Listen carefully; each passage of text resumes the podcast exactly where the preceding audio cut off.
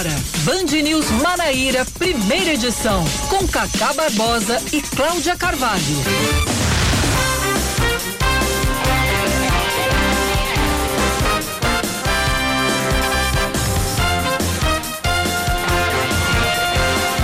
Nove horas 28 minutos em João Pessoa, 9 horas 28 minutos na Paraíba. Bom dia, bom dia, bom dia. Que beleza! Hoje é sexta-feira, é dia 4, 4 de junho de 2021. Está começando mais um Band News Manaíra, primeira edição, comigo, Cacá Barbosa, e com a presença de todas as manhãs luxuosa de Cláudia Carvalho. Bom dia, Cláudia. Bom dia, Cacá. Ótima sexta-feira para todos os ouvintes. Nós que estamos aqui numa expectativa, estávamos aqui nos bastidores conversando Verdade. sobre a nossa alegria nessa expectativa pré-vacina, porque do jeito que o ritmo está seguindo, daqui a pouco a gente consegue se vacinar, né, Barbosa? Verdade, verdade, verdade. Ah, e falando em vacina, vou logo pedir para você, ouvinte que está aí do outro lado, você que está prestes a ser vacinado, você que está ouvindo a gente, por exemplo, no drive-thru, na fila da vacina esperando a sua vez, você que está querendo, você que já agendou e já sabe a data que vai se vacinar, manda uma mensagem de áudio pra gente no 98 991 11 9207.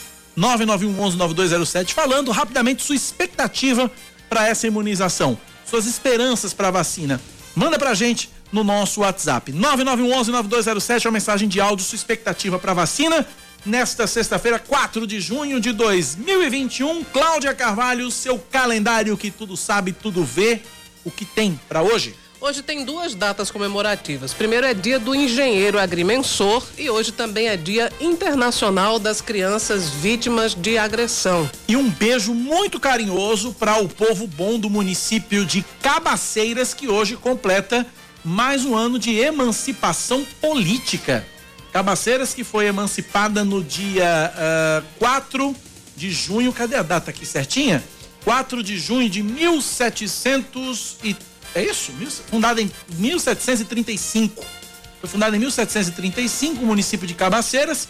Então hoje completando aí uma bocada, um bocado de data, porque minha matemática não é boa, mas seja como for, aniversário de Cabaceiras. Parabéns. E Cabaceiras que está nesse, nessa expectativa também para uma festa tradicionalíssima, se tornou tradicionalíssima, que é a festa do bode rei. Agora, nesses tempos de pandemia, né, tem uma série de modificações. Eu soube que criaram o, o BBB lá, que é o BBB do bode. Para essa BBB edição. do bode. É, já que a festa Big é virtual, Bode Brasil. Né? Deve ser isso, Big, Bro, Big Bode Brasil. Big né? Bode Brasil. E hoje também é aniversário do nosso ouvinte Marquinhos de Mangabeira. Parabéns Fazendo pra Marquinhos. 4.5. Olha aí. Muito bem, é a mesma idade que eu tenho. Olha né? aí que bacana. Samara está Samara está duvidando. ali. Agora, agora, peraí, vamos lá. Ela está duvidando para mais ou para menos? Ela achava que Ela tinha, achava bem, que tinha menos. bem menos. Pois é, mas eu tenho 4.5. 4.5. Pois é, não parece. Samara Gonçalves disse que você não parece ter 4.5. Tal qualmente ela também diz, embora não assuma, que eu também não pareço ter 4.2. Ah, tá. Minha Aí ela, aí ela me esculhamba. Ela diz que eu tenho 50 já. Eu acho que a gente poderia dispensar aqui a acústica para que os ouvintes pudessem Seria maravilhoso. os comentários de Samara. Seria maravilhoso. Um, um plus aqui ao programa. Seria maravilhoso. Adoraríamos. Seria muito e hoje bom. ela tá entusiasmada. Hoje é sexta-feira, né, Samara? Sexta-feira, sexta-feira. Uhul, sexta-feira. Vamos aos destaques dessa sexta-feira, 4 do mês de junho do ano da graça de 2021. Vamos que vamos.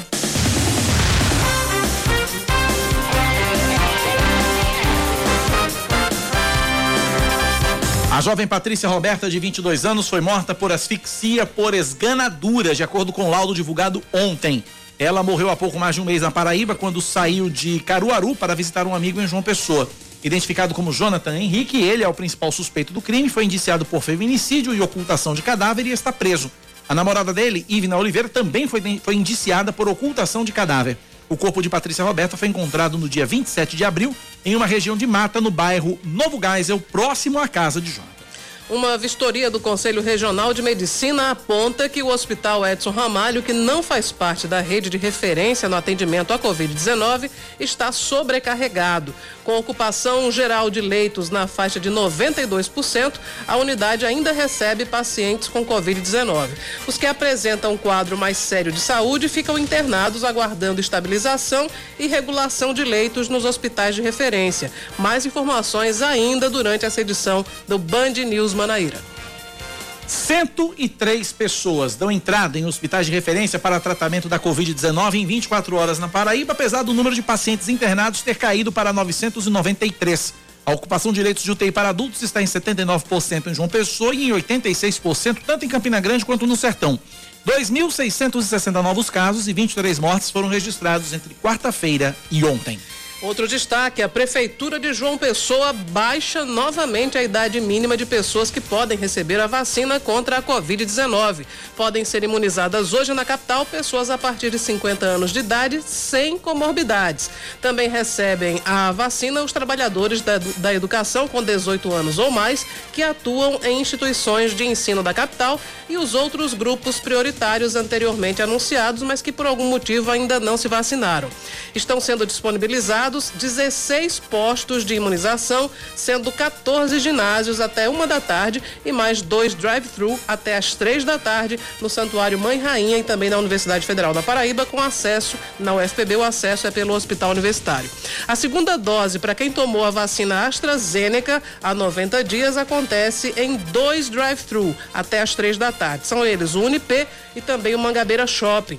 E das 8 da manhã até o meio-dia em quatro escolas e na sede da Federação Federação das Indústrias da Paraíba, que fica ali pertinho do pavilhão do chá. E lá atendem das 8 da manhã até o meio-dia. Quem tomou a Coronavac há 28 dias continua sendo atendido no Liceu Paraibano até o meio-dia. Mais um destaque para você na Band News FM Manaíra. A Corregedoria Geral da Secretaria de Defesa Social de Pernambuco afasta o policial militar que feriu com bala de borracha o olho do arrumador de contêineres Jonas Corrêa de França, de 29 anos, durante a manifestação de sábado contra o presidente Jair Bolsonaro no centro do Recife. Ao todo, oito policiais envolvidos na repressão ao protesto foram afastados da corporação. Nenhum deles teve o um nome divulgado. Um major, um capitão, um tenente, dois sargentos e três soldados. De acordo com a corregedoria, o PM do batalhão de choque teve o armamento e a carteira funcional recolhidos e responde a processo administrativo. As investigações continuam no sentido de identificar o responsável pelo tiro de bala de borracha contra o adesivador de táxis Daniel Campelo, de 51 anos, que também foi atingido no olho e teve o globo ocular retirado. O governo de Pernambuco ainda não informou de quem partiu o comando para reprimir o protesto, mas o governador Paulo Câmara do PSB afirmou que a ordem não foi dada pela cúpula do executivo. Esportes Cláudia. Após a eliminação do Campeonato Paraibano, o Botafogo deve anunciar uma lista de dispensa do elenco de jogadores. Alguns dos atletas tinham contrato apenas até o mês de maio, que era o caso do atacante Sávio, que veio de empréstimo do Grêmio e que não teve o vínculo renovado. Entre os nomes mais cotados para deixar o clube estão o zagueiro Samuel, que chegou a ser titular no início do ano, e também o atacante Ramon Tanque. Na última quarta-feira, o Belo perdeu para o Campinense nos pênaltis por 5 a 3 depois do empate empate sem gols no tempo normal. A Raposa está classificada para a decisão do estadual contra o Souza em jogos nos dias 17 e 20 de junho. O jogo de ida, que cai numa quinta-feira, vai ser no Amigão em Campina Grande às quatro da tarde. E a volta será no Marizão em Souza e vai cair num domingo às 10 horas da manhã. Benza-te Deus, que horário bom, hein? Né? Imagina, 10 da manhã num domingo em Souza. Eu fui acompanhar uma vez um, enfim, uma partida do futebol feminino no Estádio da Graça, que também foi nesse horário. Depois que o jogo terminou, né, a imprensa foi para o uhum. campo para enfim fazer fotos, entrevistar. Eu só só nesse períodozinho aí eu fiquei com insolação. Imagine as meninas que jogaram, né?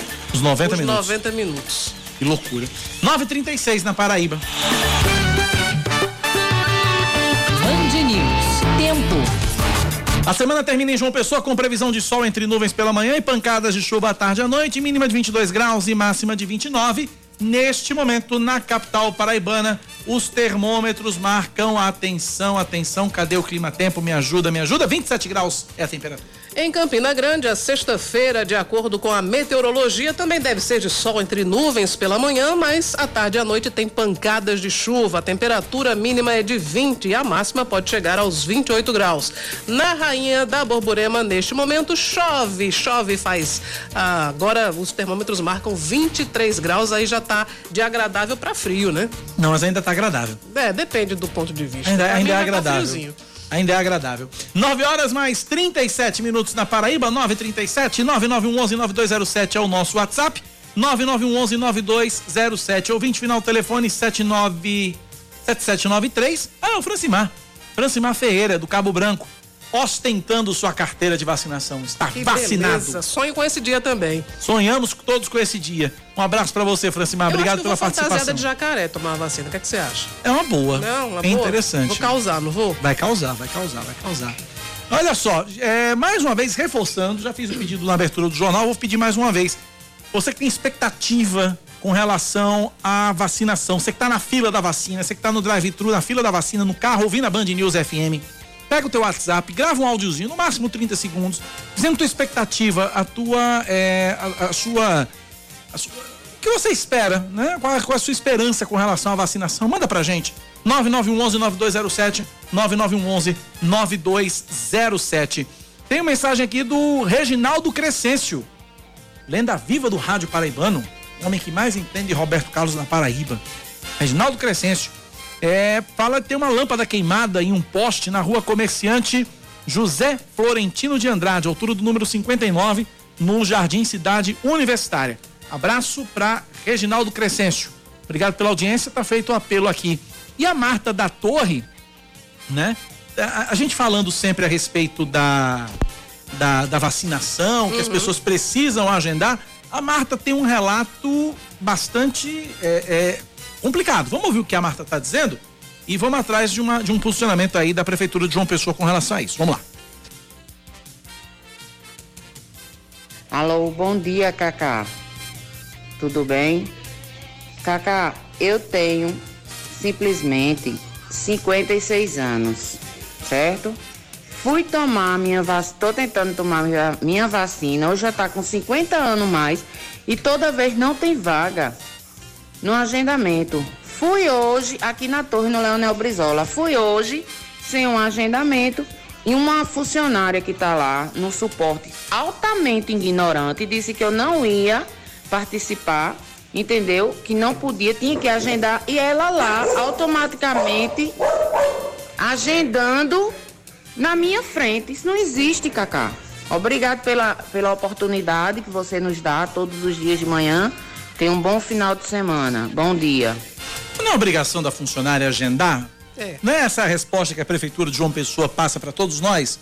Né? Uma atitude isolada da funcionária que precisa ser investigada e precisa ser vista. É, aliás, a- além da- de auxiliar na na- na- no agendamento, é obrigação do servidor público também atender todo mundo com cortesia, Com com, cortesia, gentileza. com gentileza, né? Da mesma forma são os cidadãos, que quando se dirigem ao servidor público também tem que tratar Também. Com gentileza e cortesia. Né? O fato é o seguinte, é... o fato é o seguinte, é um caso, é um fato isolado, porque afinal de contas a gente sabe, conheço vários profissionais de saúde que têm verdadeiro amor ao trabalho, Sim. verdadeiro amor à profissão.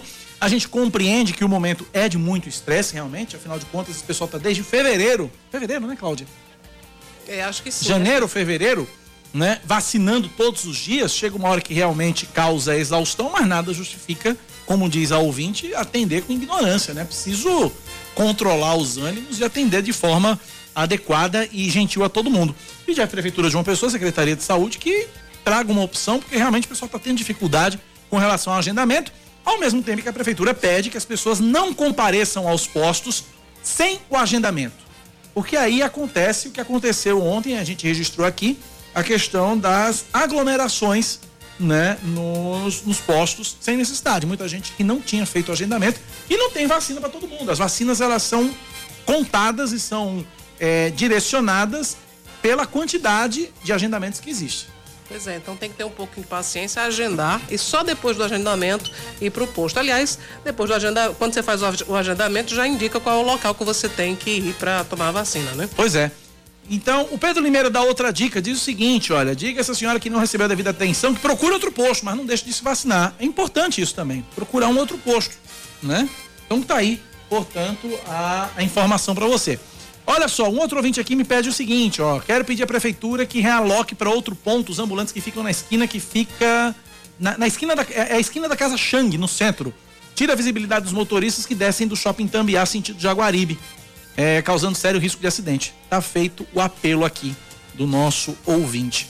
E antes de seguir com o nosso jornal, Na trazer uma. verdade, aquela. é, desculpa, Cacá, é, é- é mais ou menos nas imediações do, acho que é da Narciso, né? Que fica exatamente na esquina. É, é. E realmente Eu tô querendo lembrar o nome daquela bastante. rua ali. Na- Santo Elias. É Santo Elias, é?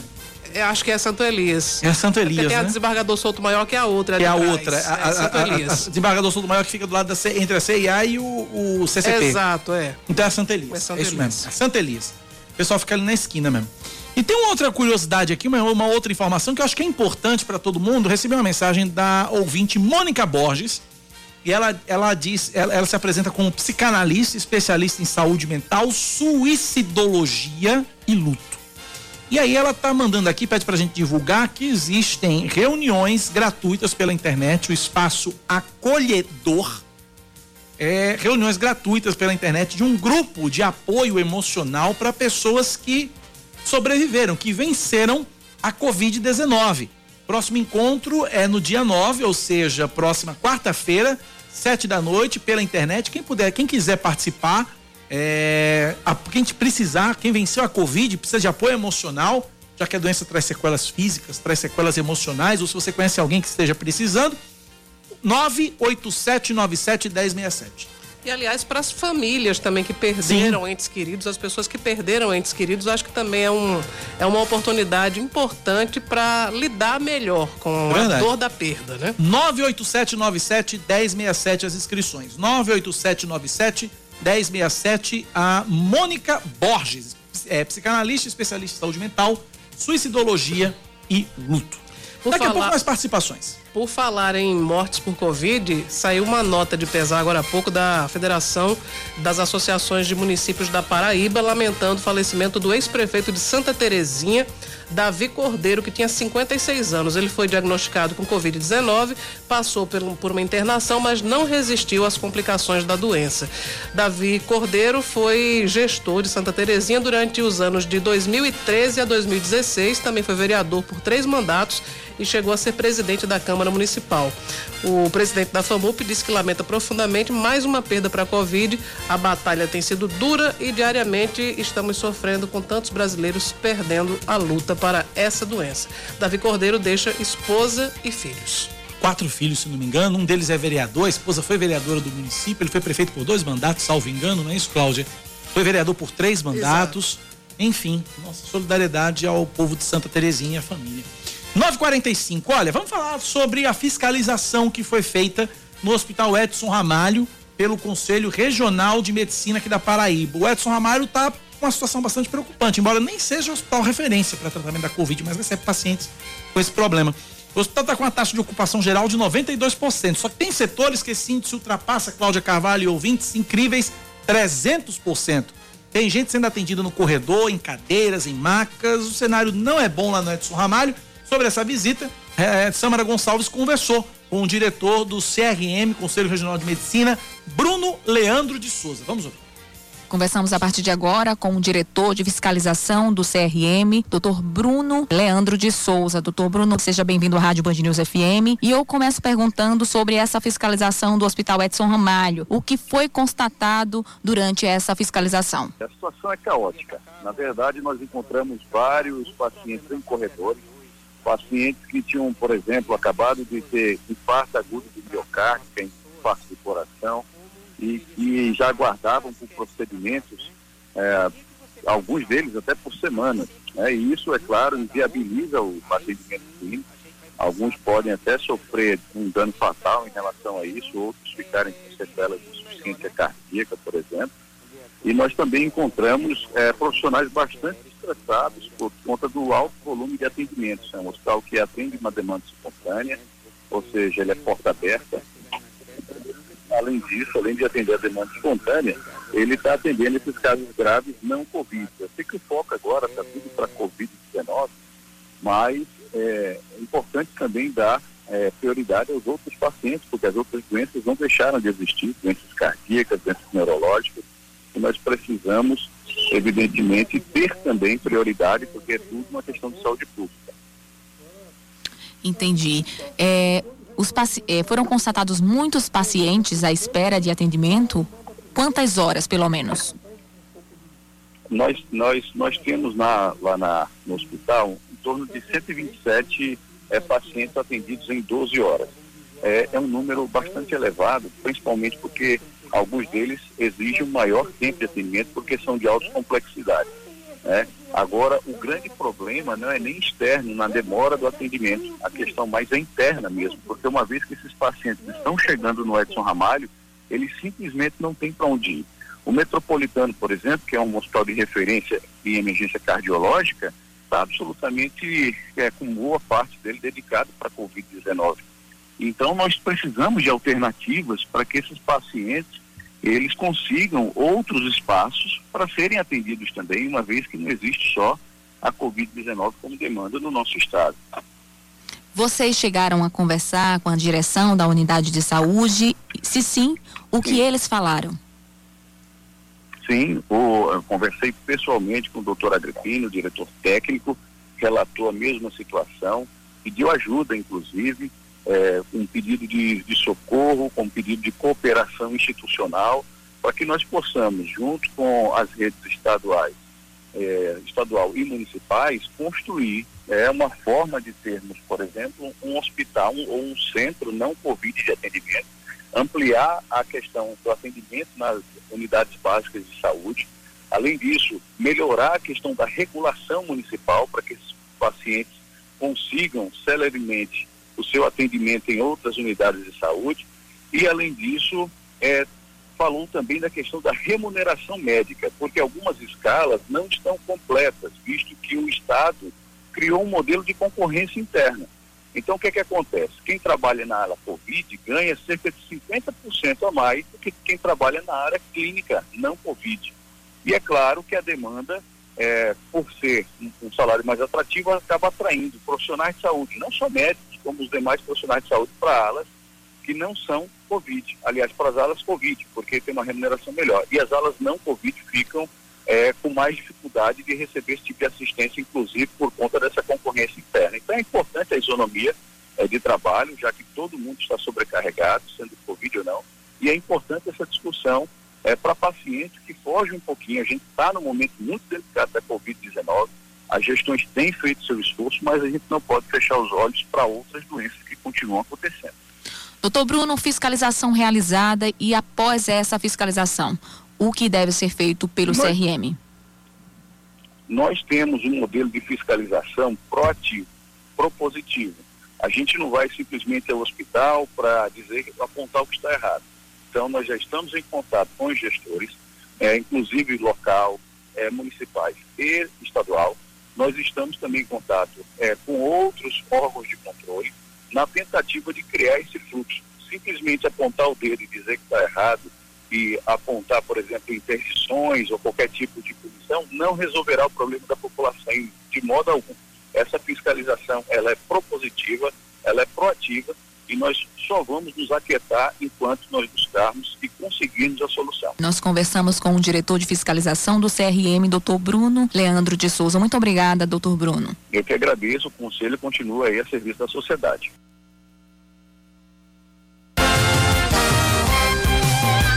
Tá aí, nove da manhã, 51 minutos. Nove da manhã, 51 minutos. 9911-9207, 9911-9207. Oi, é o Álvaro, motorista aplicativo. Me vacinei ontem, fiquei do meio-dia até 4h15 no Santuário Mãe Rainha. Fui muito bem atendido, inclusive quem não tinha agendado, eles agendavam na hora. Esse é o procedimento. Uhum. Para vacinar, ficava até meia-noite. Um abraço. Esse é o procedimento. Chegou no posto, né? Se não tiver agendado, o pessoal agenda, só não garante as doses. Se tiver dose lá, eles, eles aplicam. Se não tiver, eles agendam por uma data para frente. Mas eles, eles, ele, ó, o, o Fred nos bancários acabou de se vacinar na UFPB, elogiando o atendimento da UFPB. O atendimento dos profissionais de saúde é fabuloso, é fantástico. Eles atendem com um carinho absurdo. Agora, realmente, a nossa ouvinte não teve sorte, pegou uma, uma é, atendente é, num dia. Hora, uma hora ruim ou um dia, um dia ruim, né? Pois Mas, é. obviamente que a, enfim, a, a, pessoa não tem nada a ver com isso, né? A, a, claro. Quem vai se vacinar, o usuário do serviço de saúde, não tem nada a ver com isso. Né? Merece Exatamente. ser bem tratado. Merece ser bem tratado, de independente de qualquer coisa. Mas procura outro posto, procura um outro posto. Tem vários postos é, disponíveis. Eu vou trazer aqui, enquanto, enquanto Samara é, fecha o contato com Fernanda Martinelli, trazer os postos aqui da primeira dose, tá? É, das 8 da manhã, uma da tarde. Escola Municipal Linaldo Cavalcante no bairro das Indústrias, Papa Paulo VI em Cruz das Armas, Oscar de Castro em Cruz das Armas, Escola Municipal Francisco Pereira no Cristo, jornalista Raimundo Nonato Batista no João Paulo II, Radegundes Feitosa Nunes no José Américo, uh, Escola Municipal Dom Helder Câmara no Valentina, Centro Cultural Tenente Lucene em Mangabeira, Escola Municipal Quilombola Antônia dos Santos Machado em Paratibe, Ginásio Ivan Cantizani em Tambiá, Escola Municipal Luiz Augusto Crispim no bairro dos Ipês, IFPB em Jaguaribe, uh, também Escola Municipal Leonel Brizola em Tambauzinho, Escola Municipal Seráfico da Nóbrega em Tambaú e nos drive-thru da UFPB com acesso pelo HU no Castelo Branco e Santuário Mãe Rainha no Aeroclube. Todos esses postos são para a primeira dose. Quem toma a primeira dose? População em geral a partir de 50 anos, trabalhadores de educação a partir dos 18 e os outros grupos prioritários que ainda não se vacinaram. 9 horas mais 53 minutos na Paraíba, 9h53. Fernanda Martinelli na linha. Direto de Brasília, Cláudia Carvalho, temos Fernanda Martinelli nesta sexta-feira falando sobre a política na capital federal, a atuação dos nossos parlamentares em Brasília. Bom dia, Fernanda. Oi, Cacá, bom dia a você, bom dia, Cláudia, a todos os ouvintes. Pois é, essa semana foi de muitas votações, de muitos debates aqui na capital federal parlamentares da bancada tratando de assuntos que são de interesse de toda a população. Agora mesmo, estamos no mês de junho, mês de São João, com as festas paralisadas por causa da pandemia. Lógico que há um sacrifício aí dos artistas, tanto na Paraíba quanto em, em todo o Brasil. E essa semana o Congresso Nacional votou a derrubada do veto da lei Aldir Blanc, que é uma ajuda para a classe artística nesse momento tão difícil que todos os músicos, cantores e também pessoas que trabalham nos bastidores dos shows estão sofrendo por causa da paralisação dos eventos.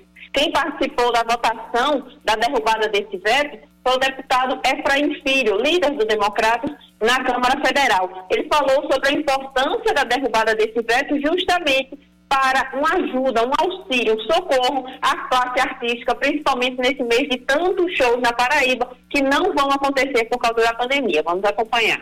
Olha, a derrubada desse veto foi essencial para a classe artística, para o setor cultural, da dança, do teatro, da poesia, de todas as manifestações culturais, porque na lei de 2020, os saldos financeiros para o auxílio a esses artistas, ele encerrava em 31 de dezembro de 2020, mas nem todo ente público, seja município ou estado, conseguiu gastar. Com essa lei, a gente permitiu que agora em 2021 esse saldo remanescente pudesse voltar a ser usado para atender ao artista que mais precisa. A gente sabe que o setor de eventos, o setor cultural estão entre aqueles que mais sofreram nessa pandemia. Então, com essa ajuda, a gente vai fazer com que quem mais precisa consiga colocar o pão na mesa da sua família. Lembrando que nós enfatizamos muito os cantores, músicos, porque o São João né, estaria acontecendo agora em junho se não fosse é, a pandemia. Mas a lei atinge também, abrange também os setores relacionados a atores, artistas de todos os formatos, assim como disse o deputado Efraim Filho. Outro tema que também foi debatido essa semana foi a votação da medida provisória que garante o reembolso de passagens aéreas em voos cancelados durante a pandemia. Esse reembolso pode ser feito até dezembro de 2022, de acordo com a solicitação do consumidor que fez a compra da passagem. A gente sabe que sempre que compramos passagens aéreas, a gente tem essa dificuldade de cancelamento, de é, devolução do valor investido. E essa MP vem justamente para tentar facilitar, não é possível que facilite, porque algumas eh, companhias aéreas são bem complicadas, mas a MP tem que tentar facilitar esse processo de reembolso. O deputado também falou sobre a aprovação dessa MP.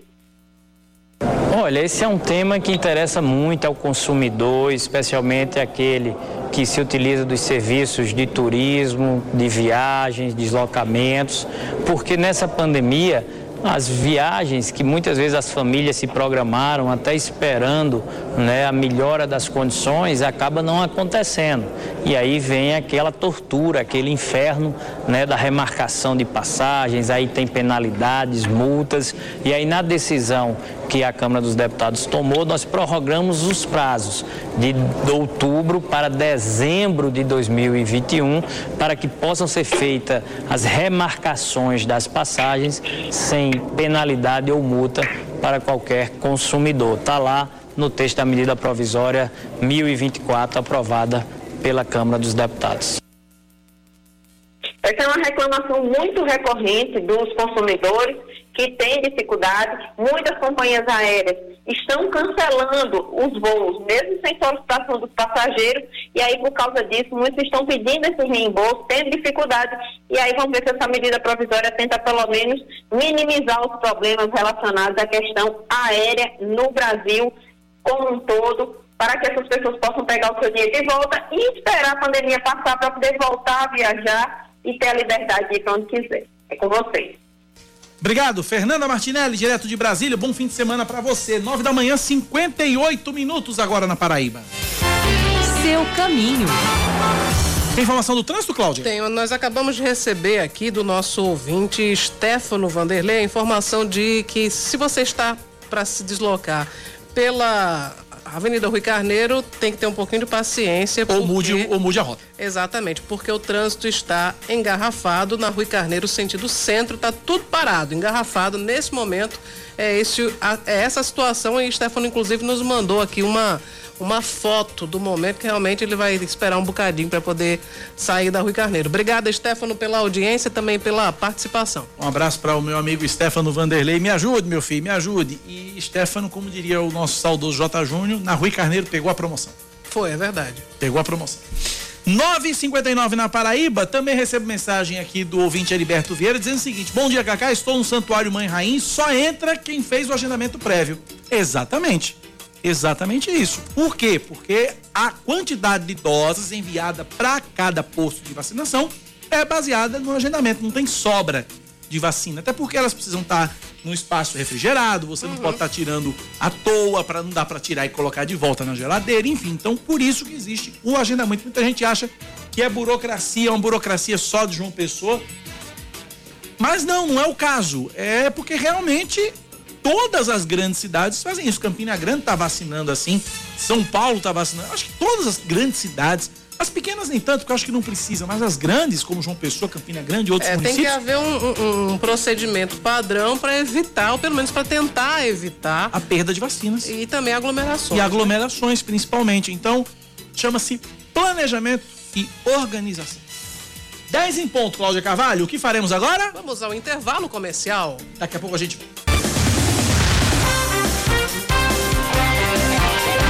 10 horas e 2 minutos, 10 e 2 na Grande João Pessoa. Estamos de volta com o Band News Manaíra, primeira edição. A Prefeitura de Cabedelo divulga o decreto próprio que estabelece medidas restritivas para frear o avanço da pandemia no município. Nos próximos dois fins de semana, somente os serviços considerados essenciais podem abrir. A Orla só está liberada para acesso de segunda a sexta-feira, das 5 horas da manhã até as 5 da tarde, assim como acontece também aqui aqui em João Pessoa. Os bares e restaurantes podem abrir também nos dias úteis, das 6 da manhã até as 10 da noite. O mesmo vale para as academias. A Prefeitura de Campina Grande divulga o cronograma de vacinação contra a Covid-19 de hoje até terça-feira. Além dos trabalhadores da educação infantil, a vacinação vai ser ampliada para profissionais dos ensinos fundamentais 1 e 2 e educação de jovens e adultos. Hoje vão ser imunizados os trabalhadores a partir de 50 anos de idade. Amanhã, os que têm de 40 anos acima.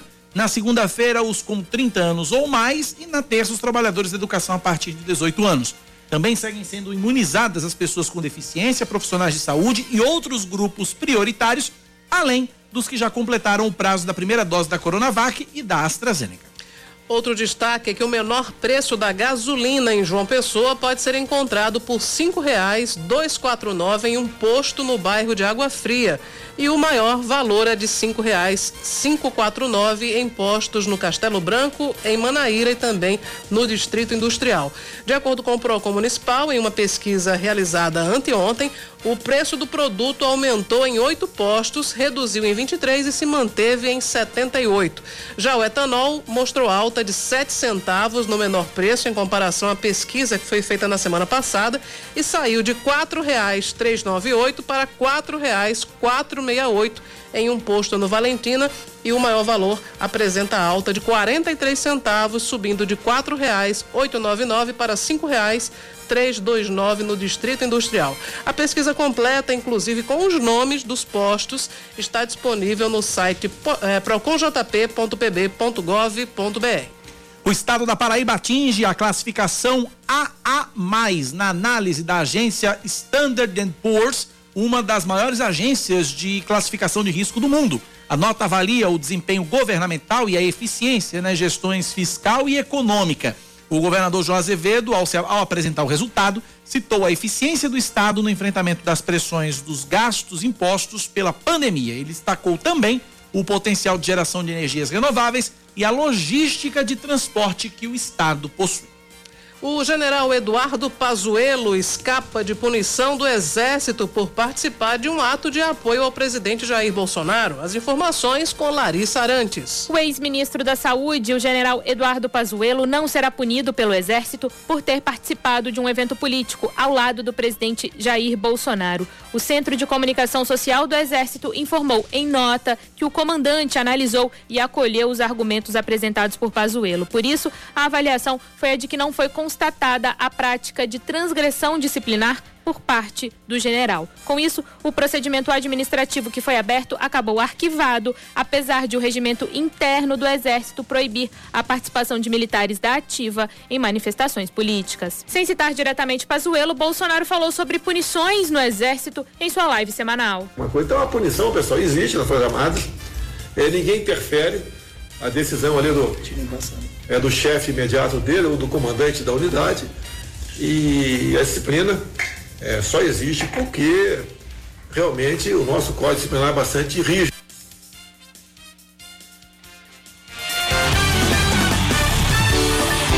Esportes agora. O atacante paraibano Tiquinho Soares projeta voltar ao alto nível na carreira após ser contratado pelo Olympiacos da Grécia. Ele acertou a ida para o time europeu após uma temporada no Tianjin Teda da China. Antes do acerto, o centroavante chegou a ser cotado por clubes brasileiros como São Paulo e Corinthians. 10 da manhã, mais 7 minutos na Paraíba, 10 e 7. 9911-9207 é o nosso WhatsApp. 9911-9207. Quem vibrou aqui com a lenda viva foi o nosso querido Reginaldo Crescêncio. Mas você é uma lenda viva, rapaz. Você é o cara que mais entende Roberto Carlos nesse estado. Tá aí, tá louco. Tem que respeitar. Reginaldo Crescêncio, abraço para você, meu querido. 10 e 7 na Paraíba, 9911 9207 é o nosso WhatsApp. Abraçar nosso querido colega que nos ouve nesse momento, mandou uma mensagem agora há pouco, é, Josval Pereira. Ah, um abraço para ele. Um abraço para você, Josval. Obrigado pela participação e pelas dicas que você sempre nos, nos concede. O Tember Cardoso também fez uma menção ontem a nós no, no, no programa dele, falando aqui exatamente Foi. sobre a, a fala do governador João Azevedo, que não tem ris, rusga e não tem Exato. rixa e não tem problema nenhum com o governador João Azevedo. Obrigado a todos, dois mestres com quem tive a oportunidade de trabalhar e sou sempre grato a eles. 10 e 8 na Paraíba, Cláudia Carvalho, faça as honras da casa para o nosso entrevistado de agora. Pois é, nós vamos conversar a partir de agora com o senador veneziano Vital do Rego, que é presidente do MDB da Paraíba Vice-presidente do Senado. Vice-presidente do Senado também, exatamente. Uh, ontem o MDB da Paraíba emitiu uma nota criticando a decisão do Exército de não aplicar nenhuma punição ao general Eduardo Pazuello, que participou de um ato político ao lado do presidente Jair Bolsonaro, inclusive sem máscara em plena pandemia. Senador, seja bem-vindo. Se bem que o senador, antes, bem, antes, antes, do senador falar, se bem que o ex-ministro Pazuello não é muito afeito ao uso de máscaras, né? Não, né? é verdade. Lá no shopping de Manaus ele já tinha sido flagrado, né, passeando alegremente e sem máscara. Lépido e fagueiro sem máscara. Exatamente. Agora sim, passe. Senador, bom dia, seja bem-vindo aqui ao Band News Manaíra, primeira edição. Bom dia, Claudinha. Um beijo para você, um abraço caloroso ao nosso Cacá, um abraço também caloroso à Sâmara, todos da Band News. Obrigado pelo convite. Estou à sua disposição. Então, nossa primeira pergunta é justamente sobre essa nota que o MDB emitiu criticando o Exército pela decisão que, enfim, não, não traz nenhuma penalidade para o, o, general Eduardo Pazuello. Por que, é que o partido fez uma crítica? Eh, qual, qual a argumentação de vocês para se posicionarem uh, contrários a essa decisão? Por força daquilo que, aos olhos de muitos, não posso dizer de todos, mas aos olhos das pessoas que têm uma preocupação de fazer prevalecer as instâncias democráticas e ao enxergarem a omissão é, do comando do Exército, com todo respeito, em relação a flagrantes quebras disciplinares, pelo menos duas destas previstas no decreto que trata sobre matérias disciplinares é, para é, os seus integrantes, isso gera, ao meu ver, né, pessoalmente, e aí a gente tem a responsabilidade na condição de ações representativas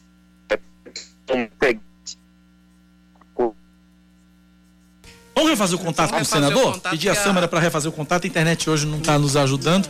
Pedir para refazer o contato com o senador veneziano. Mas uh, a gente vai daqui a pouco retomar essa, essa, esse contato e a gente continua conversando aí com o senador veneziano Vital do Rio.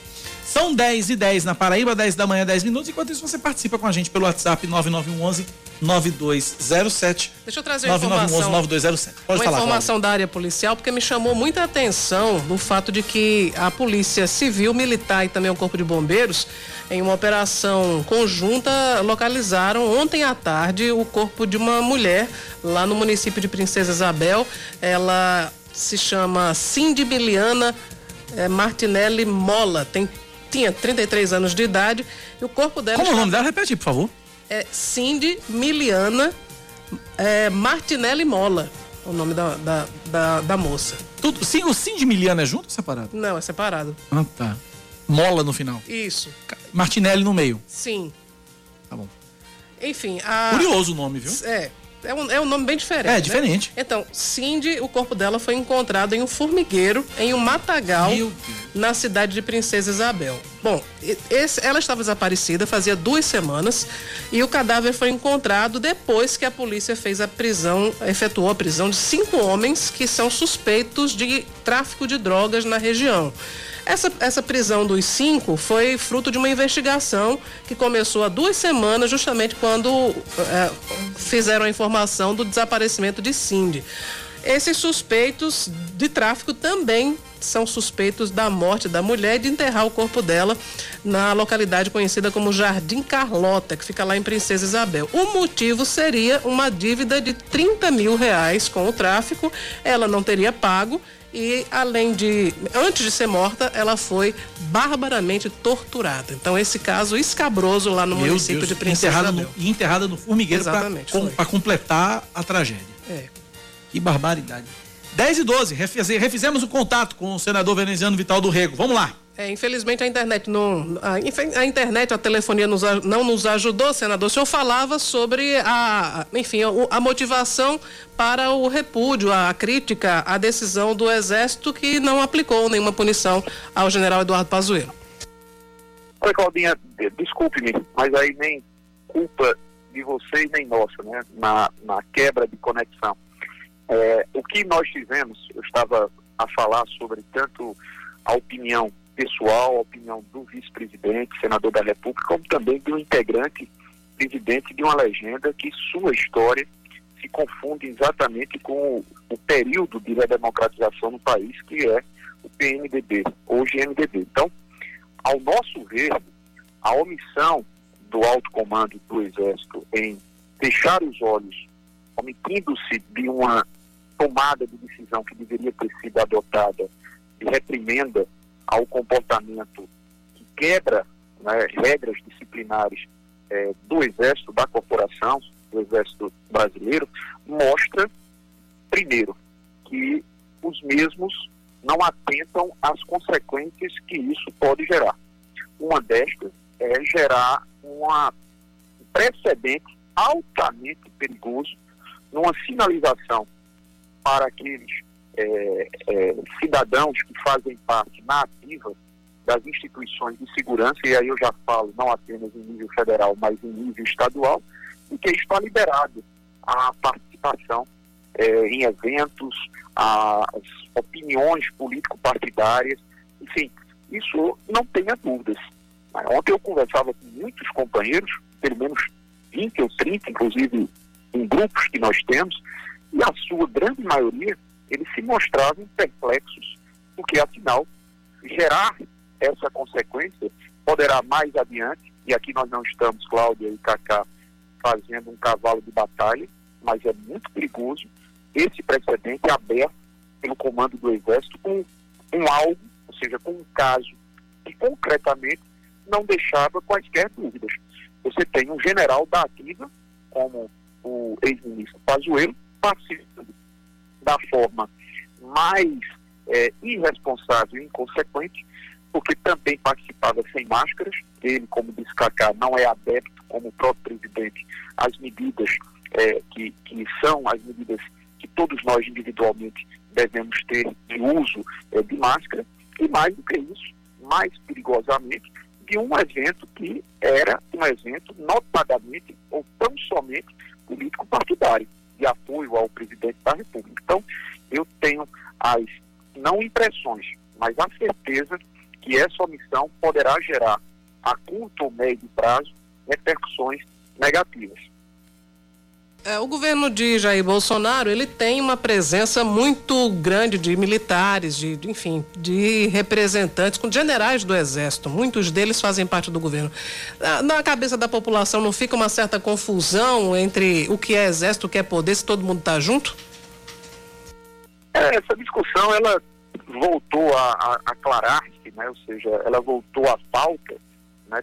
tanto no Congresso como nas casas legislativas, em meio às discussões, também por vocês que fazem o dia a dia do jornalismo nacional, é sobre essa presença é, de uma forma tão contundente. Quando você observa e quando você identifica nos ministérios e dentro dos próprios ministérios a presença é, extremamente numerosa. Ninguém aqui está discutindo o valor e o mérito pessoal dos sindicatos. Nós estamos discutindo aqui a presença militar em governos civis. Né? Então, isso é algo que chama a atenção, a ponto de se discutir até novas legislações que estabeleçam certos limites. Porque, afinal de contas, nós estamos deixando de ter uma república democrática com escolhas de, por parte da sociedade civil de civis para tornarmos uma república militarizada. Não é? E a gente tem que fazer um corte, sabe, Cláudia? Cada um com as suas competências, cada um com as suas obrigações, com as suas tarefas, que pela própria Constituição são muito bem definidas. As Forças Armadas com as suas atribuições e aqueles que fazem o governo civil com as suas determinações e obrigações. É muito preocupante isso que nós assistimos desde o primeiro momento em que o presidente Bolsonaro é, começou a infestar, ou seja, começou a preencher é, numericamente, é, de forma abusiva, ao meu ver, com a presença de militares. Eu vou trazer aqui um questionamento de um ouvinte que veio em tom de crítica e eu vou converter esse questionamento num tom didático e pedir que o senador fale sobre isso. É o ouvinte Humberto dizendo o seguinte: não tem nada mais importante para fazer do que discutir um tema tão irrelevante quanto patente e o que um general pode ou não? Qual é a relevância de um tema como esse, senador, de forma didática para os nossos ouvintes? É, porque num, num país é, democrático, todas as opiniões elas devem ser observadas e respeitadas. Nós não podemos apenas levar em consideração quando as opiniões são convergentes às nossas quando o nosso ouvinte é, menciona qual a importância que tem tratarmos sobre um assunto, é porque, com certeza absoluta, ele deve ter pouca idade para não é, levar em consideração a história né, de, de um país que há menos de 30 anos vivia sob um regime militar. Então, ele não dimensiona que, para e passo, nós estamos é, caminhando para a fragilização das instituições democráticas. Eu não digo golpe, não acredito, mas a fragilização das instituições democráticas.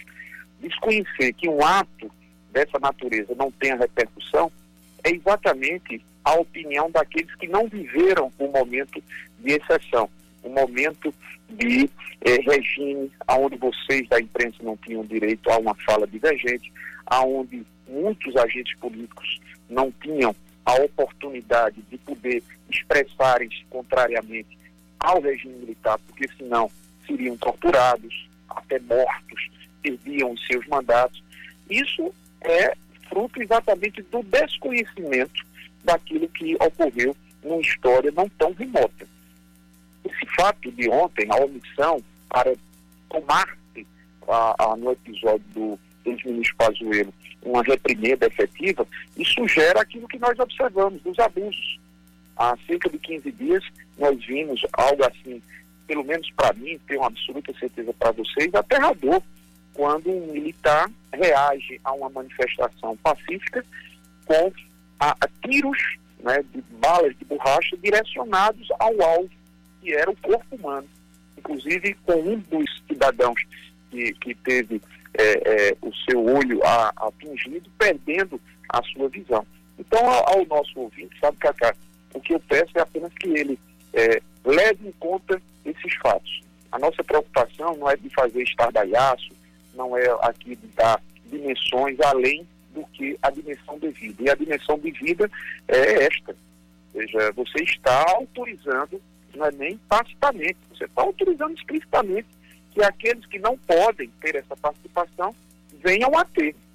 Decisão, em resumo, tudo isso que eu estou dizendo aqui, a omissão do alto comando do Exército em não punir o general Pazuello foi exatamente dizer o seguinte: podem participar, podem ir para atos públicos, podem opinar, podem fazer campanha, podem é, discutir é, político, política e, e, e, sobre questões partidárias, está tudo liberado. Porque, afinal de contas, como se deu em relação a Pazuello, não vai acontecer em relação ao militar de menor patente. É, o nosso ouvinte Eduardo Luna está lhe mandando um abraço e parabenizando o senhor. O advogado? É. Um abraço para o doutor Eduardo. Pela vigilância democrática. Eu queria lhe perguntar, nesse cenário de radicalismo, se o senhor, como é que o senhor analisa também a condução da CPI da pandemia, se na sua ótica também não está havendo um certo exagero, senador, por parte de Renan Calheiros, Omar Aziz, Randolfo Rodrigues também em relação à maneira como conduzem a, os depoimentos da CPI?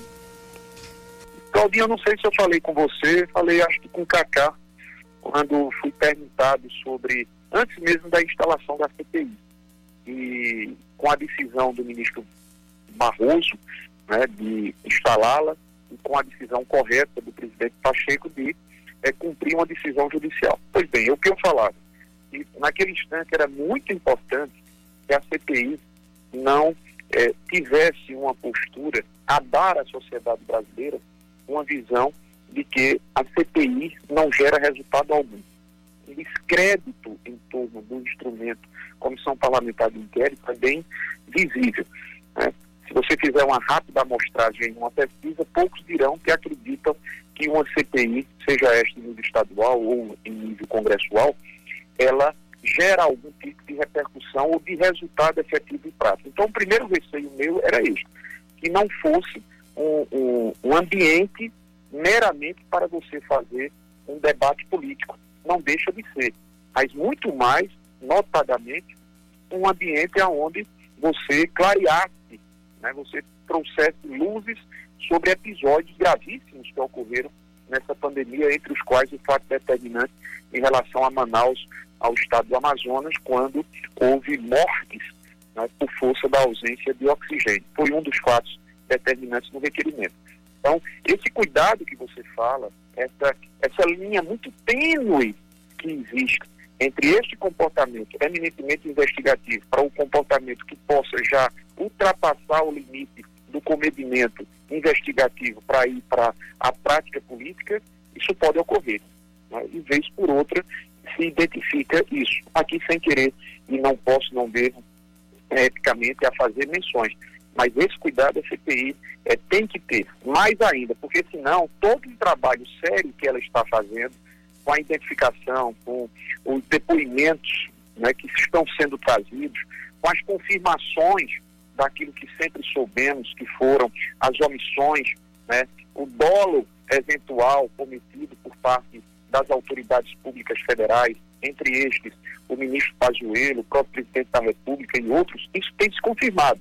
Agora, se a CPI e os que conduzem né, não tiver a, a condição e a capacidade de estabelecer esses limites, o resultado final vai ser de descrença sobre os possíveis iniciamentos, os apontamentos destas falhas.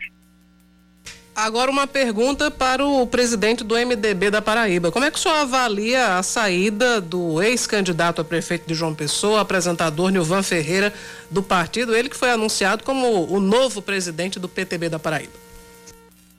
É nada, muito franca diretamente, nada de, de surpreendente, né?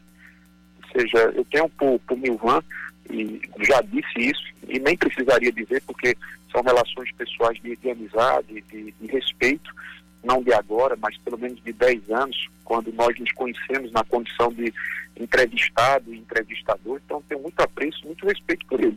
Mas desde o momento em que fomos perguntados, depois da passagem é, lamentável do nosso governador Maranhão, das mudanças que houve, do chamamento para que nós pudéssemos conduzir ao lado de outros integrantes a comissão do MDB, nós sempre dissemos que o posicionamento do Nilvan era muito claro. Né? Não é que nós não o quiséssemos tê-lo, é porque ele já tinha intimamente tomado a decisão de não estar no MDB, porque no MDB é sabido por Nilvan e pelo Estado todo qual o comportamento, qual o posicionamento de sua é, esmagadora maioria, né, que atende a uma relação próxima de confiança é, político-administrativa com o governador João Azevedo, né, que tem em Nilvan um dos seus opositores. Então, nada surpreendente, ou seja, eu, eu torço para que a sua escolha possa ser para ele algo que é, resulte efetivamente no desejado, né? Torço é, que ele tenha felicidade. Mas não, não me surpreende absolutamente o fato dele ter feito a escolha de deixar o MDB, até porque ele sabia muito bem das nossas escolhas. Conversamos, portanto, com o senador paraibano, vice-presidente do Senado e presidente estadual do MDB na Paraíba, veneziano Vital do Rego. Senador, um abraço, obrigado pela participação. Um abraço, meu irmão, tudo de bom, saúde. Saúde para todos nós. Um abraço, senador. 10 e 27 Intervalo, Cláudio? Vamos ao intervalo, a gente volta já já. 10 horas mais 29 minutos em novo decreto contra o avanço da pandemia. Já foi, não já? Não, ainda não. Não, é isso mesmo, tá certo. É isso mesmo. Em novo decreto contra o avanço da pandemia. É porque a gente deu tanto decreto, deu tanta coisa, a gente foi cabedelo da vez passada, é, é verdade. Tem decreto estadual, municipal. É, aí a gente acaba se perdendo, mas é isso mesmo, a gente deu cabedelo, tá agora a gente fala do decreto no Conde, Litoral Sul. É parecido com cabedelo. O, pro, o decreto proíbe o, pro, o, funcionamento presencial das atividades não essenciais, incluindo missas e cultos religiosos, nos dois próximos fins de semana. Nas praias do município, classificado com a bandeira laranja pelo Plano Novo Normal Paraíba, também estão proibidas aglomerações de pessoas, comercialização de alimentos e bebidas e uso de guarda-sóis e cadeiras, além do estacionamento nos arredores. Nos dias úteis, a prática está liberada e bares, restaurantes e similares podem funcionar das 6 da manhã às quatro da tarde. Fora desse horário, nos fins de semana, está liberada apenas a entrega em domicílio e a retirada no balcão. As feiras livres podem funcionar todos os dias, das 5 da manhã às quatro da tarde. 65% dos pacientes que deram entrada no Hospital Clementino Fraga, que é a unidade de referência para o enfrentamento à Covid-19, tem menos de 60 anos. Em maio, foram 66 pessoas hospitalizadas, sendo 42 delas com até 59 anos. De acordo com a diretora técnica do Clementino Fraga, Jona Dark Frade, a situação é reflexo de dois fatores: é o avanço da vacinação para quem tem 60 anos ou mais e a maior exposição de pessoas mais jovens ao contágio. Nessa faixa etária, as pessoas costumam sair mais, ou para o trabalho ou para o lazer, e estão submetidas a aglomerações com mais frequência. O Hospital Clementino Fraga foi o primeiro a se preparar para receber as vítimas da Covid-19 ainda em fevereiro do ano passado, antes até do registro do primeiro caso da doença aqui na Paraíba. Mais um destaque para você: o Ministério Público da Paraíba cobra de 46 prefeituras paraibanas e do governo do estado solução para 312 casos já identificados de acumulação indevida de cargos envolvendo quatro ou mais vínculos públicos. O objetivo, de acordo com o promotor de justiça Reinaldo Serpa Filho, é cobrar a regularização da situação e orientar os gestores a consultarem, antes de qualquer nomeação, o portal do Tribunal de Contas do Estado. Os 312 casos de acumulação ilegal foram encaminhados aos promotores de justiça de defesa do patrimônio público que atuam nos municípios onde foram identificadas as irregularidades, para que adotem providências cabíveis, como instauração de procedimento administrativo, expedição de recomendação aos prefeitos ou ao governador, celebração de termo de ajustamento de conduta e, caso não, e caso não haja solução consensual do problema, o ajuizamento de ações civis públicas. É interessante esse caso porque é, envolve esses 312 casos, eles envolvem quatro vínculos ou mais. Pois é. Ontem essa notícia a gente publicou na, na rede social do, do Parlamento PB, no Instagram, e teve um comentário que eu achei interessantíssimo, porque realmente tem muito a ver, né, é, que é o seguinte, um dos, dos nossos seguidores disse o seguinte, é, o Ministério Público fez o cruzamento apenas com cargos dentro da Paraíba. Se fizer com Pernambuco e Rio Grande do Norte, o estouro vai ser ainda maior. Porque tem várias pessoas, no caso de médico mesmo, que, que presta serviço em outras prefeituras de estados próximos, né? Então, é, eu acho que tem a ver, se o Ministério Público for atrás, talvez encontre até mais.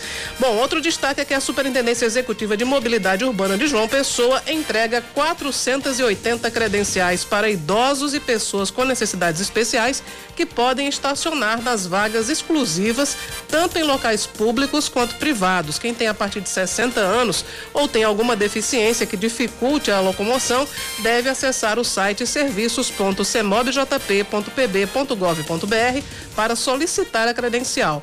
Na página é preciso preencher um formulário eletrônico e anexar foto, documento oficial com foto e comprovante de residência na cidade de João Pessoa, expedido há no máximo 90 dias. Também é possível pedir o documento presencialmente na sede da CEMOB, que fica no Cristo Redentor, das 8 horas da manhã até o meio-dia e de 1 às 4 da tarde. Esse atendimento precisa ser agendado pelo telefone 3218-9348. Um novo lote de vacinas da Pfizer contra a Covid-19 chega ao Brasil. A remessa com 527 mil doses desembarcou ontem à noite no Aeroporto Internacional de Viracopos, em Campinas, no interior de São Paulo.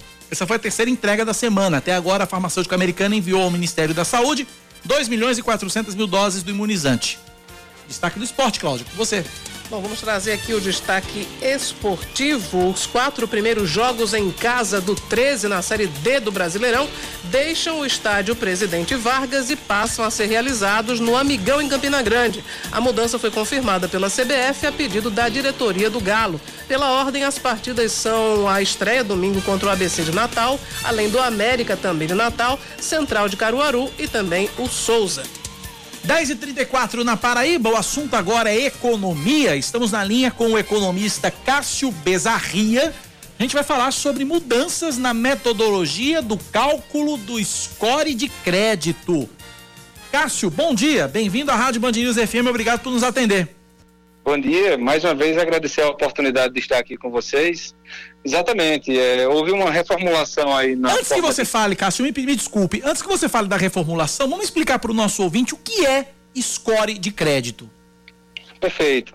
É, é uma forma de os bancos ou agências ligadas ao crédito é, atribuir um, um, quali, um, uma um fator qualitativo para o indivíduo, né? Então ele vai estar ali classificando como um bom pagador ou um, um ruim pagador. E, esse, e essa classificação ela tem efeito direto sobre as condições de crédito que serão oferecidas para você.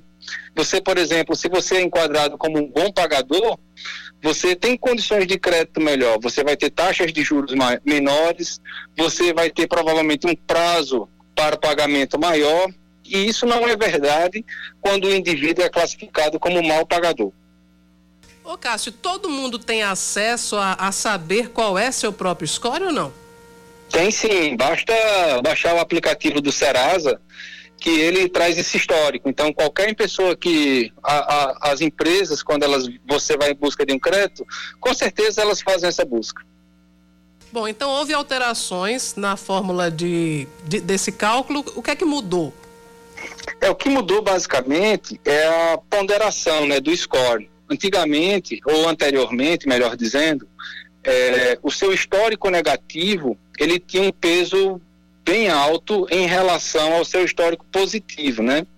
E o que mudou foi justamente essa reponderação. Hoje, o histórico positivo, ela representa quase que 70% da avaliação final. Então, se você é um bom pagador, seu score vai crescer.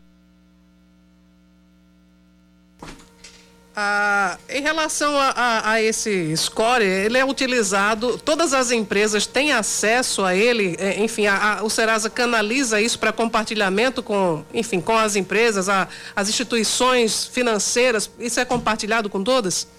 Sim, essa informação é aberta, qualquer pessoa pode acessar pelo próprio aplicativo do Serasa para que ela possa ter esse acompanhamento do seu histórico de crédito. Mais uma vez, hoje o histórico positivo ele é o foco do, do score, né? O score 2.0.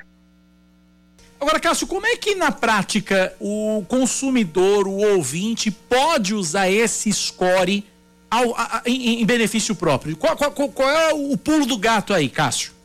É, o pulo do gato é justamente ele, ao receber, não se, não se conter com a primeira proposta que for passada pelo seu banco, né? Muitas vezes o indivíduo vai te passar uma proposta de financiamento com uma determinada taxa de juros, e aí você pode utilizar esse histórico positivo ou esse score para barganhar, para barganhar uma taxa de juros menor. A gente sabe que inadimplência significa prejuízo para as agências bancárias. Então, atrair bons pagadores acaba sendo um bom negócio, mesmo que você implemente uma taxa de juros menor. Cássio, nessa pandemia, a situação financeira do brasileiro, ela ficou bastante difícil, né? Tem muita gente que está em dificuldade, não é porque quer, é porque não consegue realmente pagar as contas, perdeu o emprego, ou passou a receber menos. Enfim, há também uma isso também é levado em consideração nesse momento tão peculiar da, da vida do brasileiro? É, pois é. Infelizmente, ah, o que eles vão avaliar é o seu histórico de endividamento, né? É, por exemplo, quando a gente olha o resultado aí do PIB que foi divulgado essa semana, muito se falou desse crescimento de 1,2%, né? Mas poucas pessoas deram atenção ao que gerou esse crescimento. Um dos fatores foi o consumo das famílias mas não foi do consumo das famílias pobres, né? Foi do consumo das famílias ricas. O que aconteceu foi uma despoupança. E esse processo de despoupança teve um, um impacto muito positivo sobre o consumo agregado. Mas quando a gente olha o resultado das famílias pobres, o que aconteceu foi um endividamento. Você tem um alto grau de endividamento das famílias tidas como pobres. Então, é, isso daí não é levado em consideração. Lá vai estar um indivíduo que não pagou o seu financiamento. Ok, conversamos, portanto, com o economista Cássio Bezarria. Cássio, obrigado pela atenção, um abraço para você, até a próxima. Abraço, pessoal. Obrigado pela participação. 10 e 40 na Paraíba, intervalo rapidinho. Na volta o assunto é alta velocidade, altíssima velocidade. Zé Carneiro já está aqui para falar de Fórmula 1. Tem corrida neste domingo com transmissão aqui na Band News FM e também na TV Band Maneira. Grande prêmio do Azerbaijão. Já já os detalhes aqui na Band News FM, circuito de rua lindíssimo, é verdade. A gente fala já já sobre isso. 10h40, até já. 10 e 43 na Paraíba, 10 da manhã, 43 minutos. A CEMOB, Superintendência Executiva de Mobilidade Urbana de João Pessoa, vai incluir 50 viagens extras nos horários que, atendem, que antecederem as provas do concurso da Prefeitura de João Pessoa neste domingo, dia 6, e no próximo, dia 13.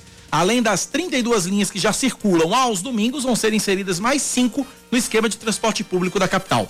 As linhas que vão operar com ônibus extras são 517 Mangabeira Cidade Verde Epitácio, 003 Jaguaribe, 506 Bairro dos Estados, 1519 Valentina Cruz das Armas Epitácio e 210 Mangabeira Rangel. E é devido exatamente ao concurso da Prefeitura de João Pessoa que a vacinação contra a Covid-19 na capital vai ser interrompida neste fim de semana. A Secretaria Municipal de Saúde disse que muitos profissionais que atuam na vacinação vão participar do concurso. O advogado Diego Fabrício, presidente da comissão do concurso da Secretaria Municipal de Administração, disse que a entrada dos candidatos nos locais de prova vai ser de forma fracionada para evitar aglomerações. Também deve ser aferida a temperatura dos candidatos e disponibilizado álcool em gel. As salas vão ser ocupadas com apenas 50% da capacidade e o uso de máscara é obrigatório. Mais um destaque para você aqui na Band News FM. A Paraíba recebe hoje mais 10.530 doses da vacina da Pfizer contra a Covid-19. A previsão é que os imunizantes cheguem ao estado no fim da tarde e a distribuição para os municípios deve ser feita amanhã. De acordo com nota técnica divulgada pela Secretaria Estadual de Saúde, essas doses devem ser usadas para vacinar gestantes e puérperas com comorbidades e a população com deficiência. Alguns municípios, porém, já estão mais adiantados na vacinação e já começaram a imunizar a população sem comorbidades em ordem decrescente de faixa etária. Mais um destaque: hoje é dia D para as pessoas entregarem voluntariamente os animais silvestres criados de forma ilegal. O Batalhão de Polícia Ambiental disponibilizou quatro pontos de entrega em João Pessoa, Campina Grande e Patos. Na capital, o Batalhão Ambiental está com uma van no Parque da Lagoa para receber os animais até às 5 da tarde. E a entrega pode ser feita também no Jardim Botânico Benjamin Maranhão, na Avenida Dom Pedro II. Criar um animal silvestre sem autorização é crime ambiental e o autor é preso e multado em até 5 mil reais por espécie. Quem fizer a entrega vai estar livre de qualquer punição e ainda contribui com o meio ambiente, já que os animais vão ser devolvidos ao habitat natural. Mais um destaque para você aqui na Band News FM Manaíra nesta sexta-feira. O Exército teria gastado cerca de 1 milhão 140 mil reais para a produção de mais de 3 milhões de comprimidos de cloroquina no ano passado. A informação consta de um documento entregue ao Ministério da Defesa para a CPI da Covid no Senado e foi divulgada pelo jornal Estado de São Paulo. O medicamento não tem eficácia contra o coronavírus, mas foi a principal aposta do governo Jair Bolsonaro para enfrentar a pandemia. Vamos Esporte, agora, Cláudia. Exato, vamos agora com o esporte, noite de jogos da Copa do Brasil e quem traz as informações pra gente é Arthur Covre. Palmeiras Internacional e Cruzeiro saem na frente na Copa do Brasil após os duelos de ida pela terceira fase. O Verdão bateu o CRB em Maceió por 1 a 0 e agora só precisa empatar na quarta que vem no Allianz Parque para passar as oitavas de final. Mesmo vale para o Cruzeiro, que bateu a Juazeirense também por 1 a 0 mas a Raposa fará a volta na quarta fora de casa. Também por 1 a 0 o Internacional derrotou o Vitória no Barradão e agora basta um empate na próxima quinta no Beira-Rio para seguir na competição. Já o Atlético Paranaense ficou no 1 a 1 com o Havaí na ressacada. O duelo de volta será na próxima quarta-feira na Arena da Baixada. Quem vencer o segundo jogo fica com a vaga. Uma nova igualdade leva a decisão para os pênaltis. 10 e 46 na Paraíba. Hoje, dia 4 de junho, Cláudia Carvalho, é aniversário do nosso colega, companheiro aqui, colunista aqui da Rádio Band News FM, apresentador da TV Band de Manaíra, nosso querido Gerardo Rabelo. Parabéns demais. Pagando velas. Muito mais parabéns pra ele. Muito Muito, mais. mais. felicidade, saúde, Muito paz, mais saúde. Sucesso. Sucesso. Verdade, Gerardo Rabelo que tá vivendo a nova fase na TV Manaíra Band, de segunda a sexta, meio-dia. Programa muito mais com ele. E pra gente celebrar o aniversário de Gerardo Rabelo, nada melhor do que um banquete, né? Cardápio da festa junina é para todos os gostos e quem comanda esse banquete, quem preparou esse banquete, foi Leandro Oliveira. Reportagem, vamos lá.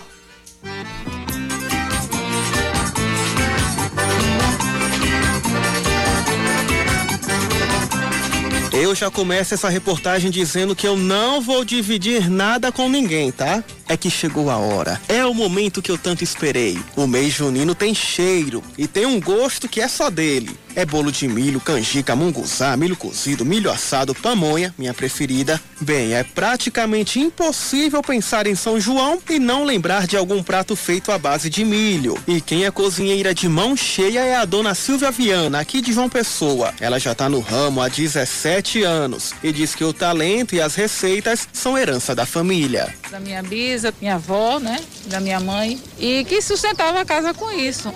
E comecei testando na realidade, né? Minhas irmãs até falam que eu sou a única que herdou de mamãe mesmo a culinária, né? Minha filha é muito empolgada, inclusive ela trabalha também com salgados, que é ela que faz, né? Ela que aprendeu, pretende entrar na faculdade agora com gastronomia. E o cardápio nessa época é o mais variado possível, do prato principal às sobremesas e bebidas. O chefe do restaurante Mangai, na zona sul da capital, Aécio Virgínio, explica que o local apresenta pratos à base de milho, reunindo sabor, sem deixar de lado a tradição do povo nordestino. Cuscuz ensopado no leite de coco, pamonha de rico, com queijo de manteiga derretido, bolo de milho, bolo pamonha, que a gente há um tempo já, uns dois, três anos, a gente vem fazendo esse bolo pamonha. Graças a Deus foi bem aceito. Também temos o bolo pé de moleque, Baião de dois, é um dos nossos carros-chefe hoje no Mangai. Um rubacão, carne de sol com nata, carne de sol com queijo, escondidinho de carne de sol, todos os nossos carros-chefe. Também temos gororoba de camarão, cartola, grande variedade. Hum, que delícia. Isso já é tortura, hein? Ei, produção, quando é que eu vou poder experimentar, hein? Ah tá, tem um aviso aqui. Antes de comer, saiba que as comidas feitas de milho são nutritivas e de acordo com a nutricionista Renata Lins, o grão é rico em proteínas e vitaminas e não deve ser consumido apenas no período junino. O milho, ele é riquíssimo em fibra, é um de uma digestão mais lenta, então ele é um carboidrato muito bom. Ele tem muitas vitaminas, inclusive vitamina A e vitamina E, e dá para a gente colocar sim na alimentação semanal. né, Em preparações como bolo. Agora tem que ter um pouco de cuidado com o milho é em relação à caloria. Ele é um pouco calórico, mas isso se comer em excesso. Dá para fazer preparações como suco também. Ele gelado é uma forma boa também de utilizar o milho. Pois é, como eu tô com vontade, água na boca, vou passar de novo no cantinho do milho da dona Silvia Viana para pegar meu bolo. É, é um mês que a gente consegue, né, diante dessa pandemia que deixou todos nós, né, de mãos atadas, mas é um mês que eu consigo vender bastante com as encomendas, né, diárias, né. Não passo nem, acho que duas horas aqui, daqui a pouco acaba tudo. E graças a Deus, meus clientes têm boa aceitação, né, elogiam. Para mim é uma satisfação imensa, né. Não é só a parte financeira, é o reconhecer o, o produto, né. Hum, tá mais que aprovado. Nem vem me pedir pedaço, é só meu. Não divido, sou guloso mesmo, nem ligo. Já disse. Tchau. Pra dieta. Ah, é só um pouquinho.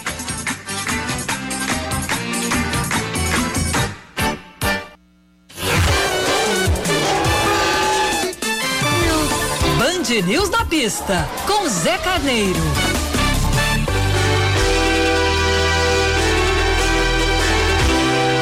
E sempre que a gente tem corrida no fim de semana, ele vem aqui presencialmente para conversar com a gente. Zé Carneiro para falar hoje sobre o Grande Prêmio do Azerbaijão no circuito do- da cidade de Baku.